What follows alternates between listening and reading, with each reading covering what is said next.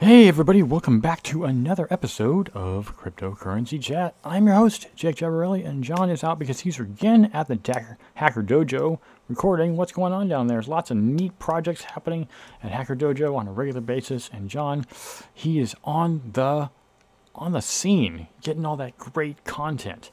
You want to check it out? It's also on the channel. You'll be able to see it every now and then. He puts it up all the time. So, um, I just wanted to uh, invite everybody. Thanks uh, for showing up to the show. We're really grateful to have you here. And as you can see on the screen, we have the uh, black T-shirt for Diamond Hands. The Diamond Hands T-shirt. Here's the back of it.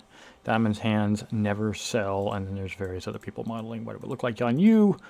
There's a bunch of other shirts we have if you're ever interested in checking them out. Of course, this is the swag, other shirt sizes, other colors available. Anywho, let's uh, get over on to uh, the Cointree here. I'd like to talk about the Cointree. Uh, you can donate if you guys like. And you can also check out where else we post our content. If you're on Anchor, thanks for listening. And if you're on YouTube, we appreciate a thumbs up. Thanks very much. If you want to subscribe, we appreciate that as well. You can check us out on Twitter. Come on, check us out in Discord. I will get to that in a moment. Twitch, and of course Odysee because there's no ads. Odysee is awesome. It's all blockchain based uh, video, media, photos, all kinds of content. Anywho, we have the job of the day, which is a job from Infinite Capital. It is a quantitative trader that is remote. So here is a description of what that means. We're looking for a skilled lead or head of trading to join our team who will help drive the firm's trading operations. In this position, you will be able you will be heading our crypto trading desk, which includes monitoring positions, managing risk, and managing the whole process. You will have the opportunity to collaborate with professionals across crypto hedge funds and trading firms to lead the firm's crypto trading efforts.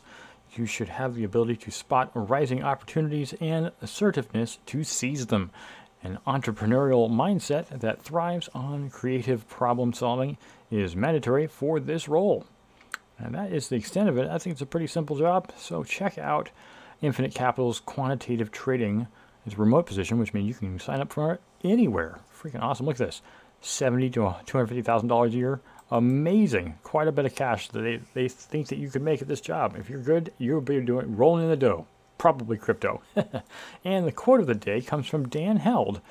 As you can see, I really like Dan Held. I've uh, promoted his tweets, and there's several good quotes out here. But I wanted to say in particular that the best advice I ever gotten for social media was block early and often, or trade early, or buy early. Yeah, and they said the best time to invest, and that's not trying to be my quote. It's yesterday. So if you want to check out, you know, our our um, channel here, oops, that's that's John's me talking to John. Um, you can come here and jump on Discord's chat and uh, pick up a bunch of tokens, like you can see me doing here, as well as Cryptolissa and uh, Blockchain John and Eagle. Several people on the blockchain are probably participating right now. Our our own Satoshi Nakamoto is giving us a huge bonus in tokens here, Blockchain John announced a 500% upgrade in all the tokens you can collect every single hour. Just come and check out the forum. Believe me, there's lots more things to do if you want to be in here.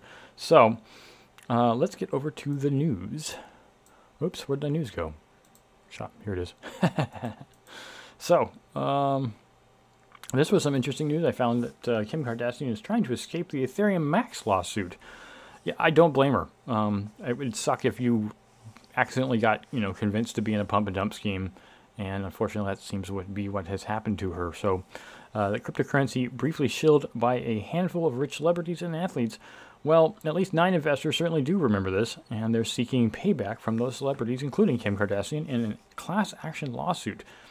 Billionaire socialite Kim Kardashian is still battling this this lawsuit, and I, like I said, I don't blame her for any of this which alleges a promoted pump and dump token. On Friday, her lawyers filed a motion to in the California U.S. District Court to try and have the complaint dismissed. Background is that a number of investors sued Kim Kardashian, as well as Floyd Mayweather and former basketball star Paul Pierce in January for allegedly promoting the crypto token. The plaintiffs suffered investment losses and are blaming it on the celebrities for talking about Ethereum Max on social media, according to the lawsuit. Ethereum Max, or EMAX, is a token that no one really knew anything about until celebrities started promoting it. Floyd Mayweather uh, famously promoted it on a T-shirt during a Bitcoin Maximus conference in Miami, June 2021. It runs on Ethereum, which hosts thousands of altcoins, but doesn't appear to have any utility right now, unfortunately. Uh, it's trading for a ridiculously low amount of money here. CoinMarketCap list is 0.0000000. That's eight zeros, 4702 at the time of this writing. According to the lawsuit, the plaintiffs invested cash after viewing numerous celebrity endorsements of EMAX. Kardashian's defense, according to Friday filing, is that the token buyers are going only relying on her two Instagram posts, and in those posts, the celebrity didn't give investment advice, she claims. Not that they were paying her for that, anyways. The filing also says that the token buyers haven't specified that they saw Kim Kardashian's post ahead of time or that they bought EMAX tokens because of the post. Crucially, no named plaintiff alleges that in the fact viewed either Instagram post before purchasing tokens during the relevant period of time, it says. So, yeah, um, I'm not sure, entirely sure that they're going to be able to sue these people. Um, now, if they were paid for it and these people bought on it, it might be possible, but yeah, um, I don't think that these people were in, in, in on any of the pump and dump scheme that's going on here, and it kind of sucks that they were involved. But yeah, if if if uh, if EMAX didn't proclaim what they were doing ahead of time and then did something different, I don't think the celebrities are actually going to be liable. But that's just my opinion, not legal advice. I'm not a lawyer. Moving on to something with MicroStrategy here. Uh, MicroStrategy reports, just by just so you guys know, as a step aside here, Crypt, Decrypt.co, and we're reading this off of that previous article about Kim Kardashian was written by Mat Di Salvo, and the current one is by Jason Nelson. MicroStrategy reports 917 billion, pardon me, million Bitcoin impairment charge as Saylor, that's Michael Saylor, steps aside. He's moving from one position to another in the company. MicroStrategy took a non cash digital impairment charge of just shy of a billion dollars in the second quarter of 2022, that would be March to June, according to its Q2 2022 earnings call on Tuesday. An impairment charge describes a drastic reduction or loss in the recoverable value of an asset. In the case of MicroStrategy's Bitcoin holdings, the impairment charge reflects the decline in the price of Bitcoin compared to when MicroStrategy purchased it. You guys aren't already well, and they probably will say later on in this article that most of their value was purchased at about $30,000, not $20,000, which is about where Bitcoin is sitting right now. Impairment can occur because of a change in the policy or economic circumstances like this crypto winter that we're going through. And here is a visualization. MicroStrategy's $917.8 million digital uh, asset impairment charge is a sharp increase from its $170.1 million charge in the first quarter of 2022. Since August of 2020, MicroStrategy has bought 129,699 Bitcoin at an average price of $30,664 per coin. When Bitcoin hit its all time high of 68,000 per coin in November of 2021, the total value of the company's Bitcoin holdings were around $8 billion with Bitcoin trading at $23,000 per coin. Those coins, those total holdings as of right now is about 20, uh, probably 2.9 billion dollars, or less than half, almost a third. The company has acquired 421 Bitcoin at $20,000. Chief Financial Officer Andrew Kang said the, that 14,000 Bitcoin are being held by MicroStrategy's parent company, with the remaining 115 Bitcoin held by subsidi- subsidiary MacroStrategy. The, those 85,000 Bitcoin are unpledged or unencumbered. Quote, We have more than sufficient collateral for any price volatility, he said. And another quote Digital asset impairment charges in every quarter have always been greater than the non GAAP operating cost, or rather loss, added Kang, meaning that Bitcoin volatility is the main factor on the loss side of the company's balance sheet. We anticipate Bitcoin vol- volatility, said Michael Saylor, who served as the company's CEO since its launch in 1989 before the company announced his transition to executive chairman early today. Does that mean that they don't like what he's doing? They don't want him in charge anymore? But I mean, what's the difference with executive chairman and CEO? Mm. Volatility means Bitcoin is more interesting. it's such a weird sidestep, Michael. And so MicroStrategy is also more interesting. He explained volatility is vitality. Anyways, so yeah, um, they took another hit and he moved positions. I don't know if that's bad enough. They ousted him because they didn't believe in him. It's kind of like what they did to Steve Jobs, where they kicked him out of the company and they had to bring him back to save the company. If they kick out uh, Michael, maybe they'll have to bring him back because he's the visionary. In any case, let's move on. This is very interesting to me because I am personally a Bitcoin miner. I own a Bitcoin mining, uh, not Bitcoin, a coin mining company. We do altcoins. Bitcoin miner Riot, uh, miner Riot, the company Riot, earned $9.5 million for shutting down during Texas heat wave. This is by Andrew Throuvalas. Riot Blockchain paused mining operations at its Texas facility last month upon request from the state and was handsomely rewarded. The industry, industrial crypto miner, according to a company statement on Wednesday, earned roughly $9.5 million in power credits for its curtailment activity, roughly 439 Bitcoin, based on the average price of $21,634 for trade of Bitcoin at the time. The reward more than compensates for Riot's underwhelming production of 318 Bitcoin last month, down 28% from the 443 mined in July 2021. The payout comes as part of a demand response program available to miners in Texas that rewards them for giving power back to the grid when demand rises to overwhelm the system. Such an event occurred on July 8th when the statewide heat wave pushed power consumption to a record 78,206 megawatts, or 78 gigawatts. What, what, what? Oh, sorry, it's 78, according to Bloomberg. I wish I could just enter that little phrase in there of um, Doc Brown screaming how much power that was. As such, when the electricity, the electrical, pardon me, the electric reliable, re, yeah, I can't even say this right. The Electric Reliability Council of Texas, otherwise known as ERCOT, which most people call it, called on the state residents to conserve energy whenever possible. Nearly every industrial scale miner answered the call. Collectively, the miners helped return the grid over 1,000 megawatts in mining load.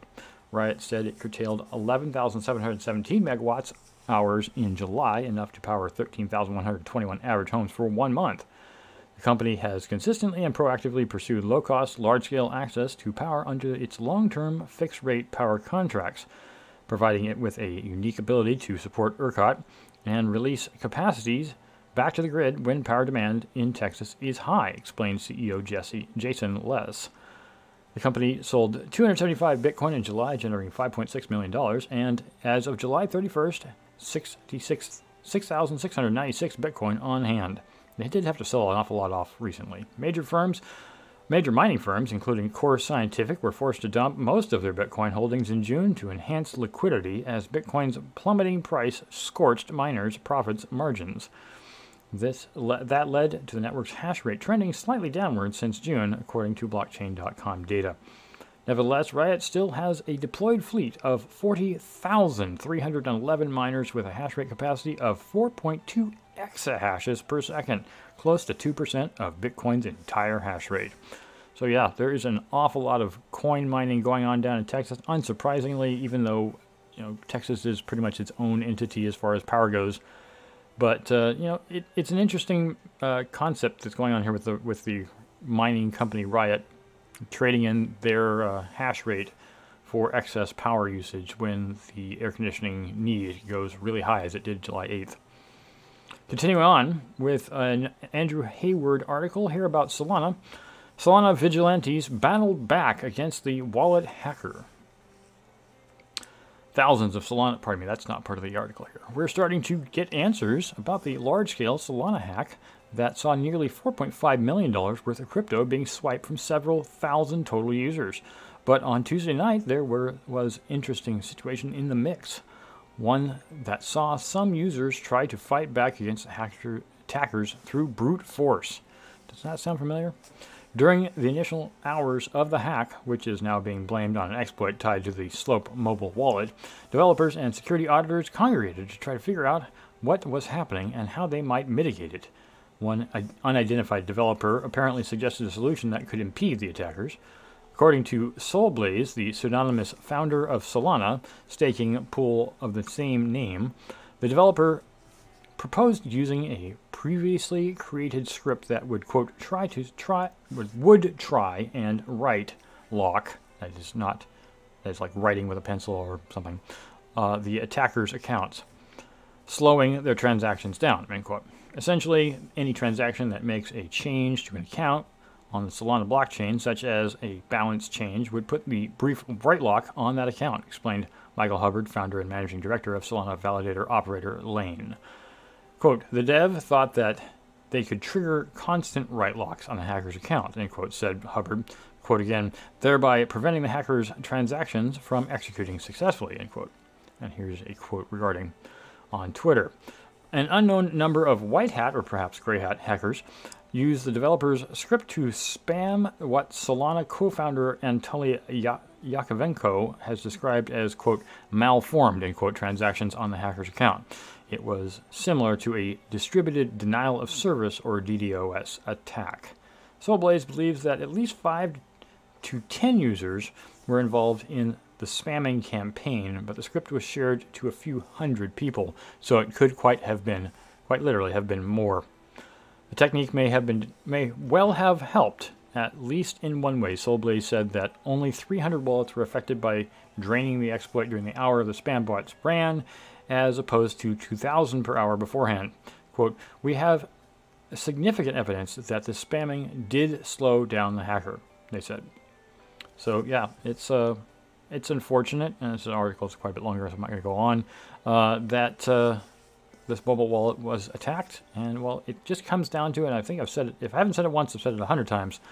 Uh, security is also important. That means making sure you plug holes. And of course, because even Google, one of the largest companies in the world when it comes to digital software, I guess all software is digital, right?